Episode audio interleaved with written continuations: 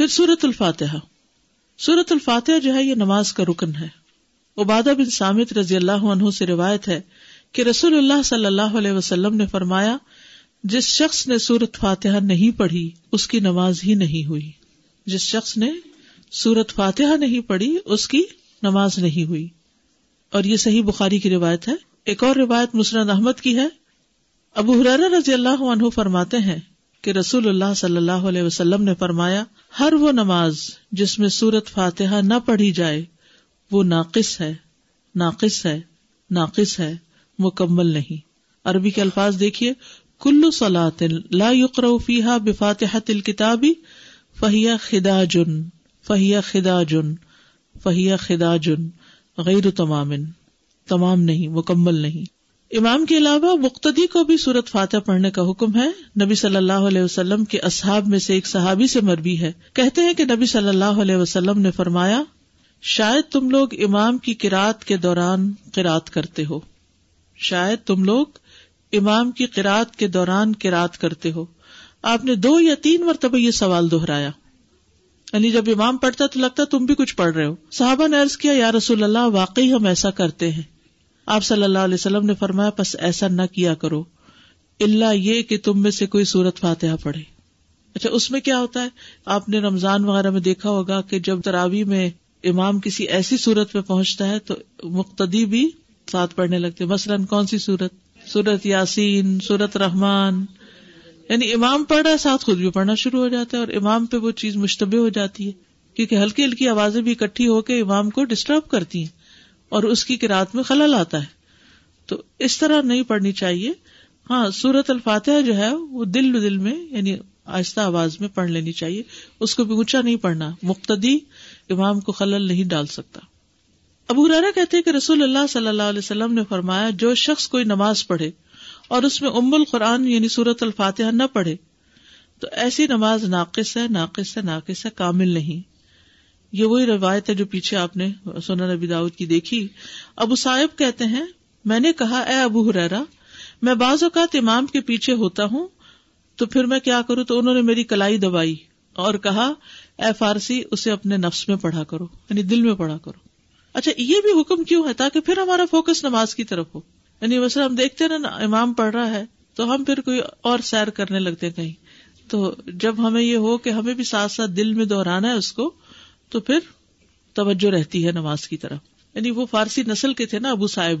تو ابو صاحب کہنے کی بجائے کہا، وہ فارسی سمجھانے کا ایک طریقہ ہے اور انہوں نے میری کلائی دبائی۔ تو اس سے یہ پتا چلتا ہے کہ استاد جو ہے وہ کسی آلٹرنیٹ نام سے بھی پکار سکتا ہے۔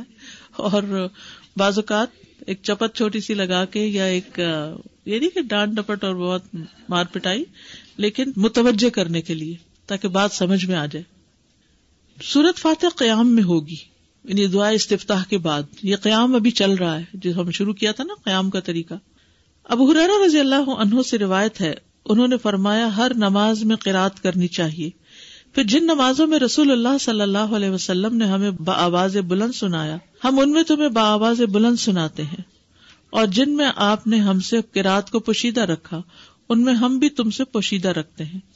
اور اگر تو ام القرآن سے زیادہ قرات نہ کرے تو بھی کافی ہے، اور اگر زیادہ پڑھ لے تو بہتر ہے۔ اس کا مطلب کیا ہے؟ مثلاً ظہر کی نماز امام صاحب پڑھا رہے ہیں۔ انہوں نے اللہ اکبر کی۔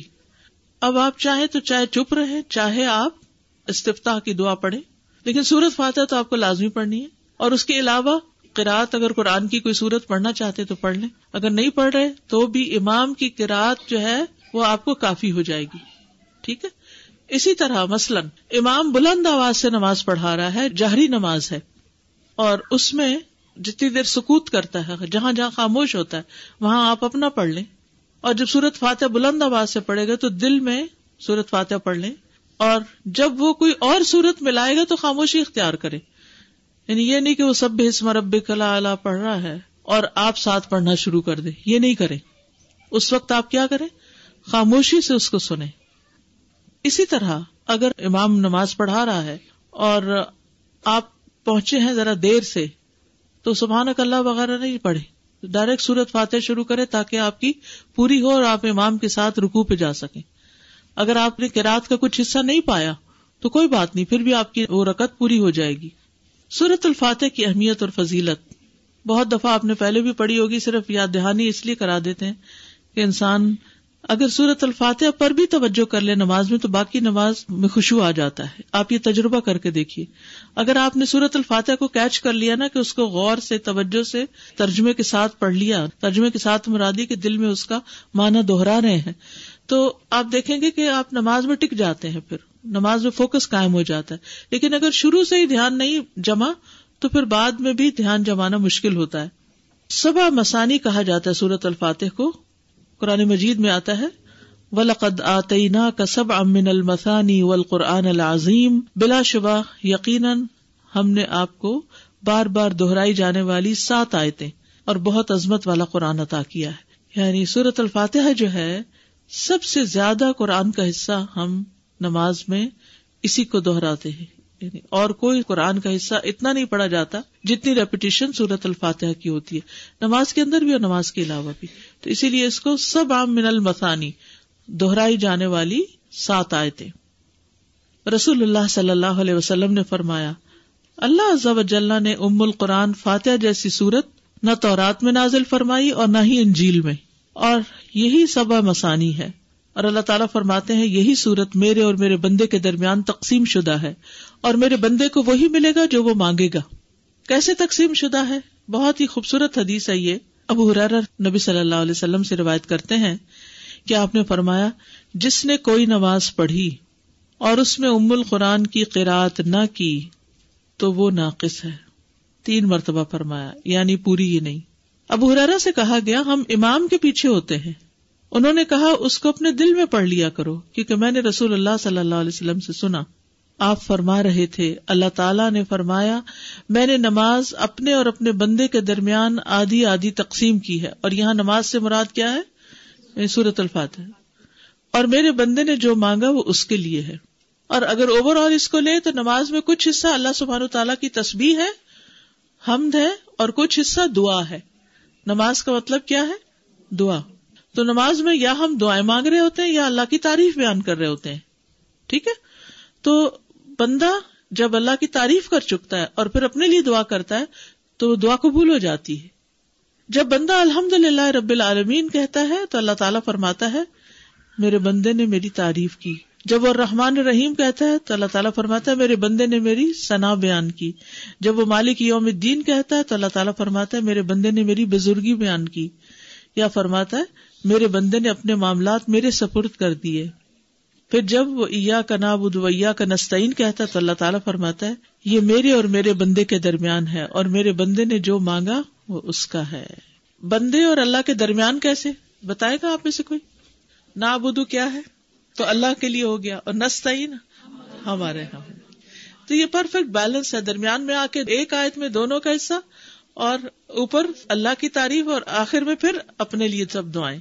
اور جب دن سراط المستقیم سراط الدین انامتا علیہم غیر المخوب علیہم ولین کہتا ہے، تو اللہ فرماتا ہے، یہ میرے بندے کا ہے اور میرے بندے کے لیے ہے جو اس نے مانگا۔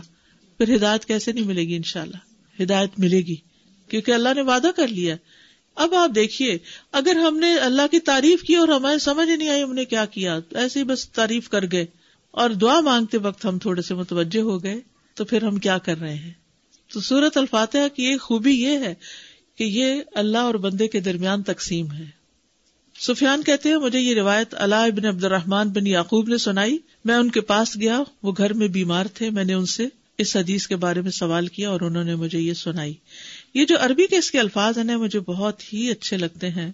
جو اللہ تعالیٰ کا جواب آتا ہے فضا قال العبد الحمد للہ رب العالمین قال اللہ تعالی حمدنی ابدی و اذا قال الرحمن الرحیم قال اللہ تعالی اسنا علیہ ابدی و اذا قال مالک یوم الدین قال مجدنی ابدی هذا بینی و بین ابدی ولی ابدی ما سأل اب سورت الفاتح کی قرآت کا طریقہ کیا ہے؟ کیسے پڑھی جائے؟ ایک ایک آیت کو وقف کر کے پڑھنا۔ ام سلمہ سے مروی ہے کہ ان سے رسول اللہ صلی اللہ علیہ وسلم کی قرآت کے متعلق پوچھا گیا۔ تو انہوں نے فرمایا کہ آپ ایک ایک آیت کو وقف کر کر کے پڑھتے تھے۔ پھر انہوں نے سورت الفاتحہ کی پہلی تین آیات کو توڑ توڑ کر پڑھا۔ یعنی توڑ توڑ کے یعنی کہ آیت بیچ میں توڑ دی، بلکہ ہر آیت پہ وقف کیا۔ بسم اللہ الرحمن الرحیم۔ الحمد للہ رب العالمین۔ الرحمن الرحیم۔ مالک یوم الدین۔ اور پھر کہتی ہیں، کانا یکت آیتن آیتن، کہ نبی صلی اللہ علیہ وسلم ایک ایک آیت کو وقف کر کے پڑھتے تھے۔ پھر آپ صلی اللہ علیہ وسلم الفاتحہ پڑھتے، آپ اس کی ایک ایک آیت الگ الگ کر کے پڑھتے، بسم اللہ الرحمن الرحیم پڑھتے، پھر رک جاتے، پھر الحمد للہ پڑھتے، اور پھر باقی بھی اسی طرح آخر تک۔ اسی طرح آپ کی تمام کی رات تھی۔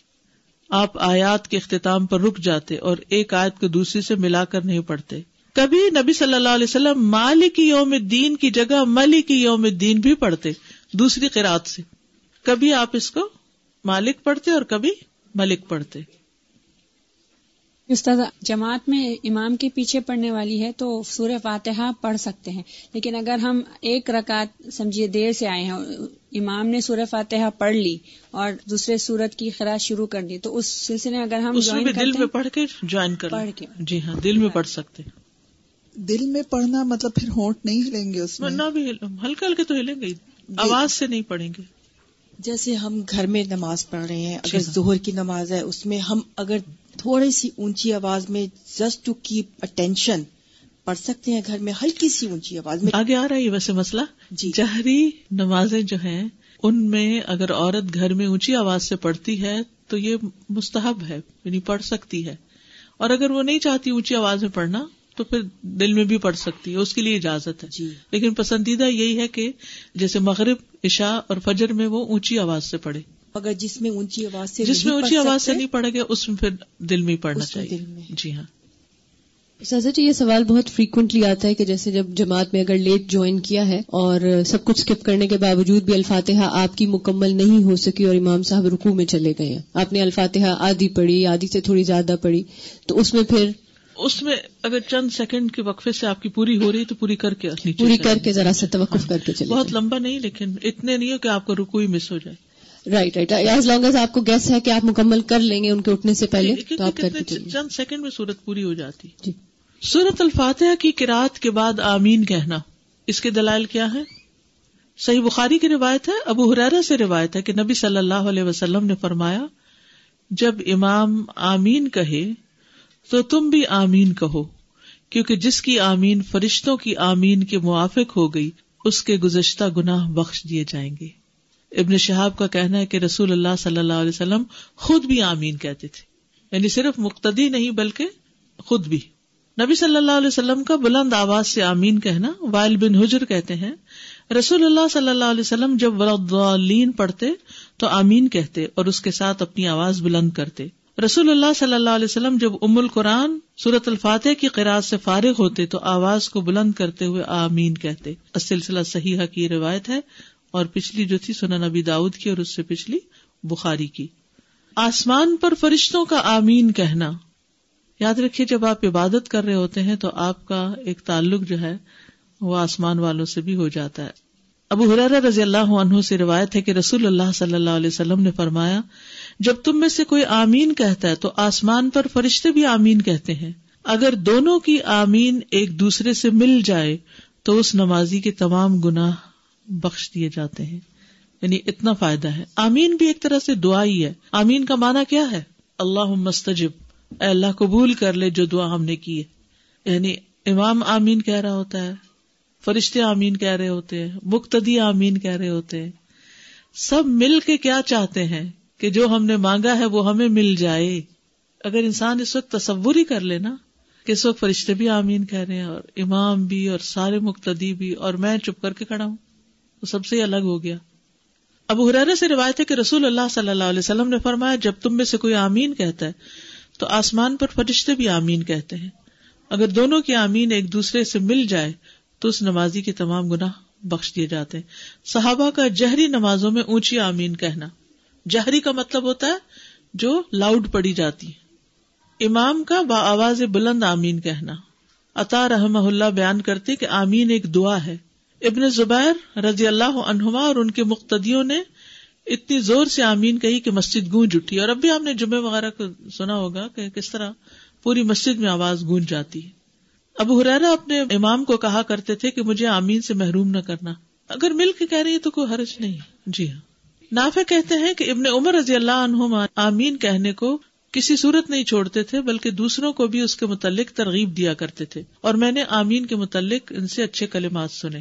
بلکہ اس کے اوپر ایک حدیث بھی ہے، اس وقت میرے سامنے نہیں، کہ جس میں کوئی صحابی روایت کرتے ہیں کہ انہوں نے صف میں پیچھے سے آمین کی آواز سنی کسی خاتون کی۔ اچھا لیکن اس میں جلد بازی نہیں کرنی۔ امام آمین کہے تو پھر آمین کہنی ہے آپ نے۔ نبی صلی اللہ علیہ وسلم نے فرمایا، جب امام آمین کہے تو تم بھی آمین کہو، کیونکہ جس کی آمین فرشتوں کی آمین کے ساتھ مل گئی، اس کے پچھلے تمام گنا بخش دیے جائیں گے۔ جی ساتھ ہی کہیں گے نا، امام آمین کہے تو یعنی یہ نہیں کہ اس سے پہلے ہی۔ جی ابھی ان کا دعالین نہیں ہوتا تو لوگ آمین کہہ دیتے یہ نہیں ہونا چاہیے۔ اصل میں کسی بھی چیز کو جب ایگو کا مسئلہ بنا لیا جاتا ہے نا، تو مسئلہ کبھی حل نہیں ہوتا۔ اگر ایگو کا مسئلہ نہ ہو، دلائل سامنے ہو تو انسان کہتا ہے، یہ چیز بہتر ہے میرے لیے، میں یہ لے لیتا ہوں۔ جیسے بازار آپ کچھ چیز لینے کے لیے جاتے ہیں، ایک چیز لیتے ہیں اور تھوڑا آگے جاتے اس سے بہتر نظر آتی ہے۔ تو آپ کیا یہ نہیں کرتے کہ پچھلی والی واپس کر دیتے ہیں؟ وہیں کھڑے کھڑے اور جو دوسری والی ہے، وہ گھر لے آتے کیونکہ آپ کو دوسری زیادہ کنوینئنٹ زیادہ بہتر، زیادہ فائدے کی، زیادہ دیر پا لگ رہی ہے۔ زندگی کے ہر معاملے میں ہم یہی کچھ کرتے ہیں، لیکن دین کے معاملے میں ریجیڈیٹی اور ایگوسٹک اپروچ جو ہے، اس کی وجہ سے ہم مسئلے سالو نہیں کرنے چاہتے۔ آمین کی اہمیت۔ آمین کہنے پر فرشتے تو جواب دیتے ہی ہیں، آمین کہنے پر اللہ کا جواب دینا۔ صحیح مسلم کی روایت ہے اب موسا رضی اللہ عنہ نے کہا، کیا تم نہیں جانتے کہ تمہیں اپنی نماز میں کیسے کہنا چاہیے؟ رسول اللہ صلی اللہ علیہ وسلم نے ہمیں خطبہ دیا۔ آپ نے ہمارے لیے ہمارا طریقہ واضح کیا اور ہماری نماز ہمیں سکھائی۔ آپ نے فرمایا، جب تم نماز پڑھو تو اپنی صفوں کو سیدھا کرو۔ پھر تم میں سے ایک شخص تمہاری امامت کرائے۔ جب وہ تکبیر کہے تو تم تکبیر کہو۔ اور جب وہ غیر المغضوب علیہم ولین کہے تو تم آمین کہو۔ اللہ تمہاری دعاؤں کا جواب دے گا۔ یہ آپ دیکھیے اوپر عربی کے الفاظ، صحیح مسلم کے ساتھ کیا لکھا ہوا ہے؟ یوجب کم اللہ۔ اللہ تمہیں جواب دے گا۔ یعنی جو تم نے دعا مانگی وہ قبول ہوگی، اس کا جواب ملے گا تمہیں۔ اور پھر آپ دیکھیے کہ یہ جو سورت الفاتحہ میں ہم خاص طور پر دعا مانگتے ہیں، اس میں ہم ہدایت کی دعا مانگ رہے ہوتے ہیں۔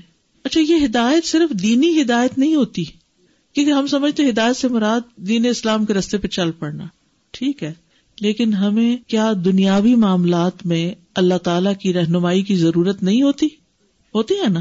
مثلاً، جیسے استخارہ کرتے ہیں، تو استخارے میں بھی ہم کیا کہتے ہیں کہ اللہ جس چیز میں خیر و بھلائی ہے وہ ہمارے لیے ہو جائے۔ ٹھیک ہے؟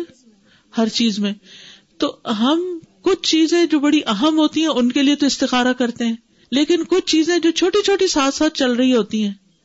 انسان کو اپنی زندگی میں ہر لمحہ کچھ نہ کچھ ڈسیزن بنانے پڑتے ہیں۔ مثلاً کورس کو جوائن کرنا تو ایک بڑا فیصلہ ہوگا۔ لیکن اس کے علاوہ بھی جیسے یہاں سے جب چھٹی ہوگی تو گھر جاتے ہوئے ہو سکتا ہے جب آپ گاڑی موڑے یہاں سے۔ تو آپ سوچیں اچھا پہلے میں گروسری کر لوں یا پہلے میں فلاں بیمار کی عادت کر لوں یا گاڑی سیدھی چلی جاؤں؟ ڈسیزن لینا نا آپ نے؟ ہدایت چاہیے نا؟ اس میں کیا چیز بہتر ہے؟ آپ دیکھتے ہیں اچھا اگر میں گروسری پہ چلی گئی تو میری اثر کی نماز جائے گی، مثلاً۔ تو آپ کیا کہتے ہیں؟ میرا خیال ہے مجھے گھر ہی چلنا چاہیے۔ پھر آپ کہتے نہیں، میں فلاں جگہ جاتی ہوں مسجد بھی قریب ہے، تو نماز پڑھ کے گھر چلی جاؤں گی۔ ٹھیک ہے۔ اب آپ ایک کے بعد ایک چیز اپنے دل میں ڈسائڈ کر رہے ہوتے ہیں۔ آپ کی آخرت کے اعتبار سے سب سے بہتر آپشن کون سی ہے؟ بازو کا انسان اس میں کنفیوز ہو جاتا ہے۔ خود فیصلہ نہیں کر پاتا۔ تو یہاں بھی آپ کو رہنمائی چاہیے ہوتی ہے کہ یا اللہ ادھر جاؤں یا ادھر جاؤں۔ جس بندے کا ایک ہارٹ کنیکشن ہوتا ہے دل کا ایک تعلق ہوتا ہے، اللہ سبحان تعالیٰ کے ساتھ وہ اللہ سے باتیں کر رہا ہوتا ہے، تو وہ چھوٹی چھوٹی چیزوں میں اس سے مشورے کر رہا ہوتا ہے۔ اپنی زبان میں باتیں کر رہا ہوتا ہے اپنے رب سے، یا اللہ میں اب یہ کروں یا یہ کروں؟ کیونکہ عموماً ہماری کنفیوژن انہیں چیزوں میں تو رہتی ہے۔ مثلاً آپ اکثر بیمار رہتے ہیں، تو آپ کو کوئی سمجھ نہیں آتی کہ میں کروں تو کروں کیا؟ یا اللہ مجھے سمجھ نہیں آتا کہ میں کیا کھاؤں اور کیا نہ کھاؤں۔ مجھے نہیں پتا کہ کون سی چیزیں میری صحت کے لیے ٹھیک نہیں۔ میں یہ دوا کھاؤں کہ نہ کھاؤں؟ کچھ لوگوں سے سنا ہے کہ اس کا بہت سائڈ افیکٹ ہوتا ہے۔ یہ کروں کہ نہ کروں؟ فلاں نے بلایا ہے، جاؤں کہ نہ جاؤں؟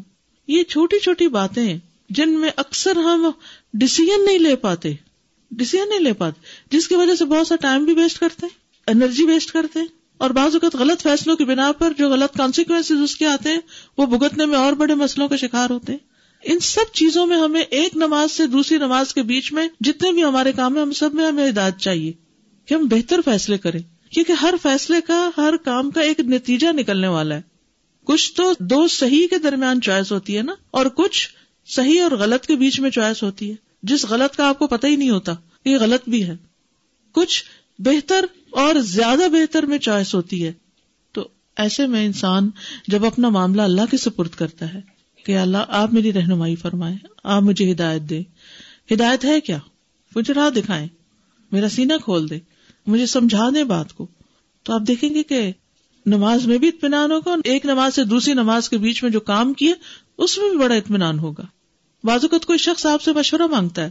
آپ بہت صاحب علم ہونے کے باوجود بھی ضروری نہیں کہ دوسرے کو صحیح بات بتا سکیں۔ اس میں غلطی کا امکان ہے۔ لیکن امانت کا تقاضا کیا ہے کہ آپ میکسیمم کوشش کے ساتھ دوسرے کو صحیح بات بتائیں۔ چاہے اس کو اچھی نہ بھی لگے، پھر بھی بتا دیں۔ تو اس سے کیا فائدہ ہوگا؟ آپ کا اجر محفوظ ہو جائے گا۔ آپ غلطی سے بچ جائیں گے۔ آپ امانت کا حق ادا کر دیں گے۔ تو ان ساری چیزوں میں ہمیں ہدایت چاہیے ہوتی ہے۔ تو اس کے لیے ہمیں اللہ سے ہر نماز میں مدد چاہیے۔ کیونکہ آپ سوچ رہے ہوں گے کہ ہر رکت میں صورت پاتے ہر رکت میں صورت پاتے ہر نماز میں صورت پاتے اور نماز ہوتی نہیں صورت پاتے کے بغیر۔ اتنی امپورٹینٹ چیز۔ تو اس کی کوئی وجہ ہے؟ ایسے ہی بے وجہ یہ نماز نہیں بنا دی گئی۔ ٹھیک ہے نا؟ یعنی یہ نماز کا طریقہ ہے پیزٹ چیزیں اکٹھی کر کے ایک نماز نہیں بن گئی۔ یہ تو تمام انبیاء کو دی گئی تھی۔ اور یہ تو نبی صلی اللہ علیہ وسلم کو میراج پہ جب تشریف لے گئے تھے، اس وقت تحفہ دیا گیا تھا۔ اور یہ بیسٹ عبادت ہے۔ عبادت کا سب سے بہترین طریقہ۔ جو قولی بھی ہے اور فیلی بھی ہے۔ جس میں ایکشن بھی ہے اور اس میں اسپیچ بھی ہے۔ یہود کا آمین سے حسد کرنا۔ نبی صلی اللہ علیہ وسلم نے فرمایا، یہود نے کسی وجہ سے تم سے اتنا حسد نہیں کیا جتنا سلام اور آمین کی وجہ سے کیا۔ اور یہ دونوں ہی چیزیں بڑی مشکل ہیں۔ ہم اپنے بچوں کو سلام نہیں سکھاتے۔ کیوں نہیں سکھاتے؟ کیونکہ ہم خود نہیں کرتے اور یہ اپنی غلطی ہوتی۔ ہے اور خاص طور پر وہ بچے جو کسی اسلامک اسکول نہیں جاتے، کسی مسجد نہیں جاتے، صرف گھروں میں تو، گھروں میں تو کلچر ہے نہیں سلام کا۔ آپ انہیں سلام کر کے دیکھیں گے، مجال جواب دے جائیں۔ ایک نہیں، دو نہیں، دس ہو بیس ہو کرے ذرا سلام جا کے۔ ابھی یہاں سے فارغ ہوں گے نا، تو بہت سے بچے آپ کو رستے میں مل جائیں۔ ذرا کرے سلام ان کو۔ اگر کوئی بچہ جواب دے جائے تو۔ وہ آپ کو پہچانتے ہی نہیں، وہ کیوں سلام کریں؟ حالانکہ سلام جنت میں لے جانے والے کاموں میں سے ہے۔ تم مومن نہیں ہو سکتے جب تک محبت نہ کرو۔ اور محبت ہو نہیں سکتی جب تک کہ آپس میں سلام نہ کرو۔ چلے ٹھیک ہے، باہر نہیں آپ جانتے کسی کو نہ حال حلیے سے پتا چلتا ہے کون کیا ہے، کوئی مسلمان ہے، سکھ ہے، عیسائی ہے، کون ہے، کیونکہ سب ایک ہی رنگ میں رنگے ہوئے ہیں۔ تو مسجد کے اندر تو ظاہر نماز کے صف میں وہی کھڑا ہے جو مسلمان ہے۔ کسی اسلامک کلاس میں تو وہی جا رہا ہے جو مسلمان ہے۔ تو اگر اس وقت بھی سلام نہیں کرتے ایک دوسرے کو تو پھر کیا کرتے؟ تو یہ دو چیزیں جو ہے یہ بہت، جس طرح کہتے ہیں نا میجک ورڈز تو ان کو اس سے تشبیح تو نہیں دینی چاہیے لیکن گولڈن ورڈز کہہ لیں کہ جس میں فائدہ ہی فائدہ ہے۔ آپ صلی اللہ علیہ وسلم نے کیا فرمایا تھا؟ افش السلام بین کو دیکھیے سلامتی کی دعا ہے نا تم سلامت رہو۔ پہلے زمانے میں تو بزرگ جو تھے وہ اردو میں بھی سلام کرتے تھے۔ تم سلامت رہو اور بہت قریب لے آتا ہے۔ تکلفات ختم ہو جاتے السلام علیکم و رحمۃ اللہ وبرکاتہ استاذ استاذ میرا سوال ہے کل ہمیں ایک سینیریو پیش آ گیا تھا جمعے کی نماز تھی تو اوپر لیڈیز کا مائک وغیرہ بند ہو گیا تو تین گروپ ہو گئے۔ ایک وہ جنہوں نے نماز امام کے ساتھ نہیں پڑھی ایک وہ گروپ جنہوں نے نماز ان کے اشارے دیکھ دیکھ کے پڑھی ایک وہ جنہوں نے نہیں پڑھی اپنی نماز پڑھ لی اور ایک وہ جو اشارے دیکھ رہے تھے لیکن انہوں نے اپنی جہری جماعت شروع کر دی۔ تو کون سا ٹھیک ہوگا؟ ساری ٹھیک کیونکہ اس وقت جو بھی جس نے ڈسیزن لیا تو خطبہ کہاں سے سنا؟ تو کسی نے بھیجا ہی نہیں میسج ان کو؟ آگے نہیں پہنچایا۔ لاہور تو اپنی زہر پڑھ لیتے پھر۔ پھر زہر پڑھنی چاہیے تھی۔ کسی نے زہر پڑھی اور کسی نے کچھ کیا۔ ساتھ میرا یہ ہے کہ ابھی جو سورہ فاتح ہم لوگ پڑھ رہے تھے اس میں جو حدیث ہم نے پڑھی کہ اللہ اور بندے میں تقسیم اللہ تعالیٰ نے جی وہ ہاں۔ صورت۔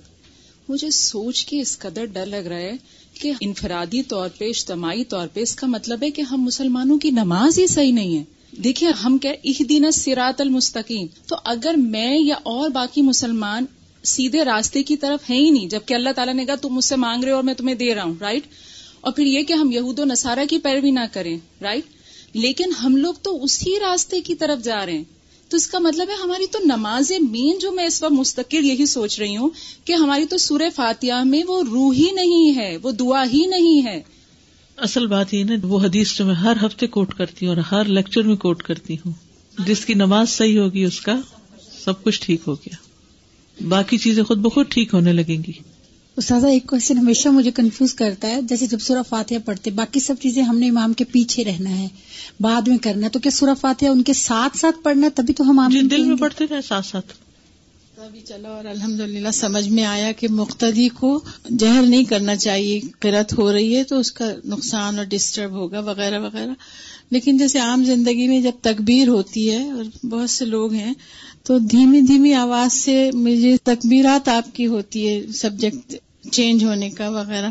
تو ہم بھی کہنے لگتے ہیں، اللہ اکبر اللہ اکبر، لا الہ الا اللہ۔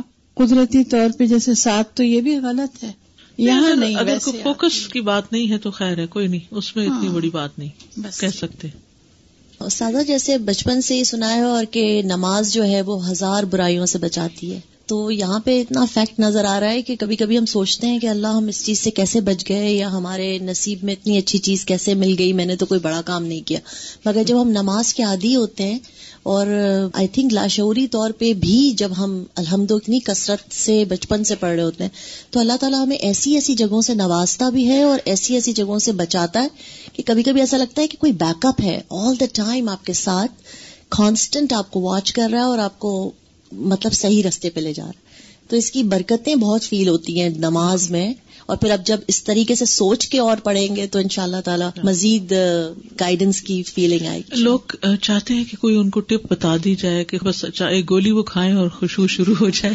آپ نے دیکھا ہوگا اب تک جتنی بھی چیزیں ہیں اگر ان کو صحیح طور پر کر لیا جائے وزو سے لے کر اور قبلے کا رخ صحیح ہو اور اگر مسا کیا تو صحیح طور پر کیا ہو اگر کھڑے ہیں تو سطر صحیح ہو اور سمجھ کے پڑھے تو بھلا کیسے خوشبو نہیں آئے گا؟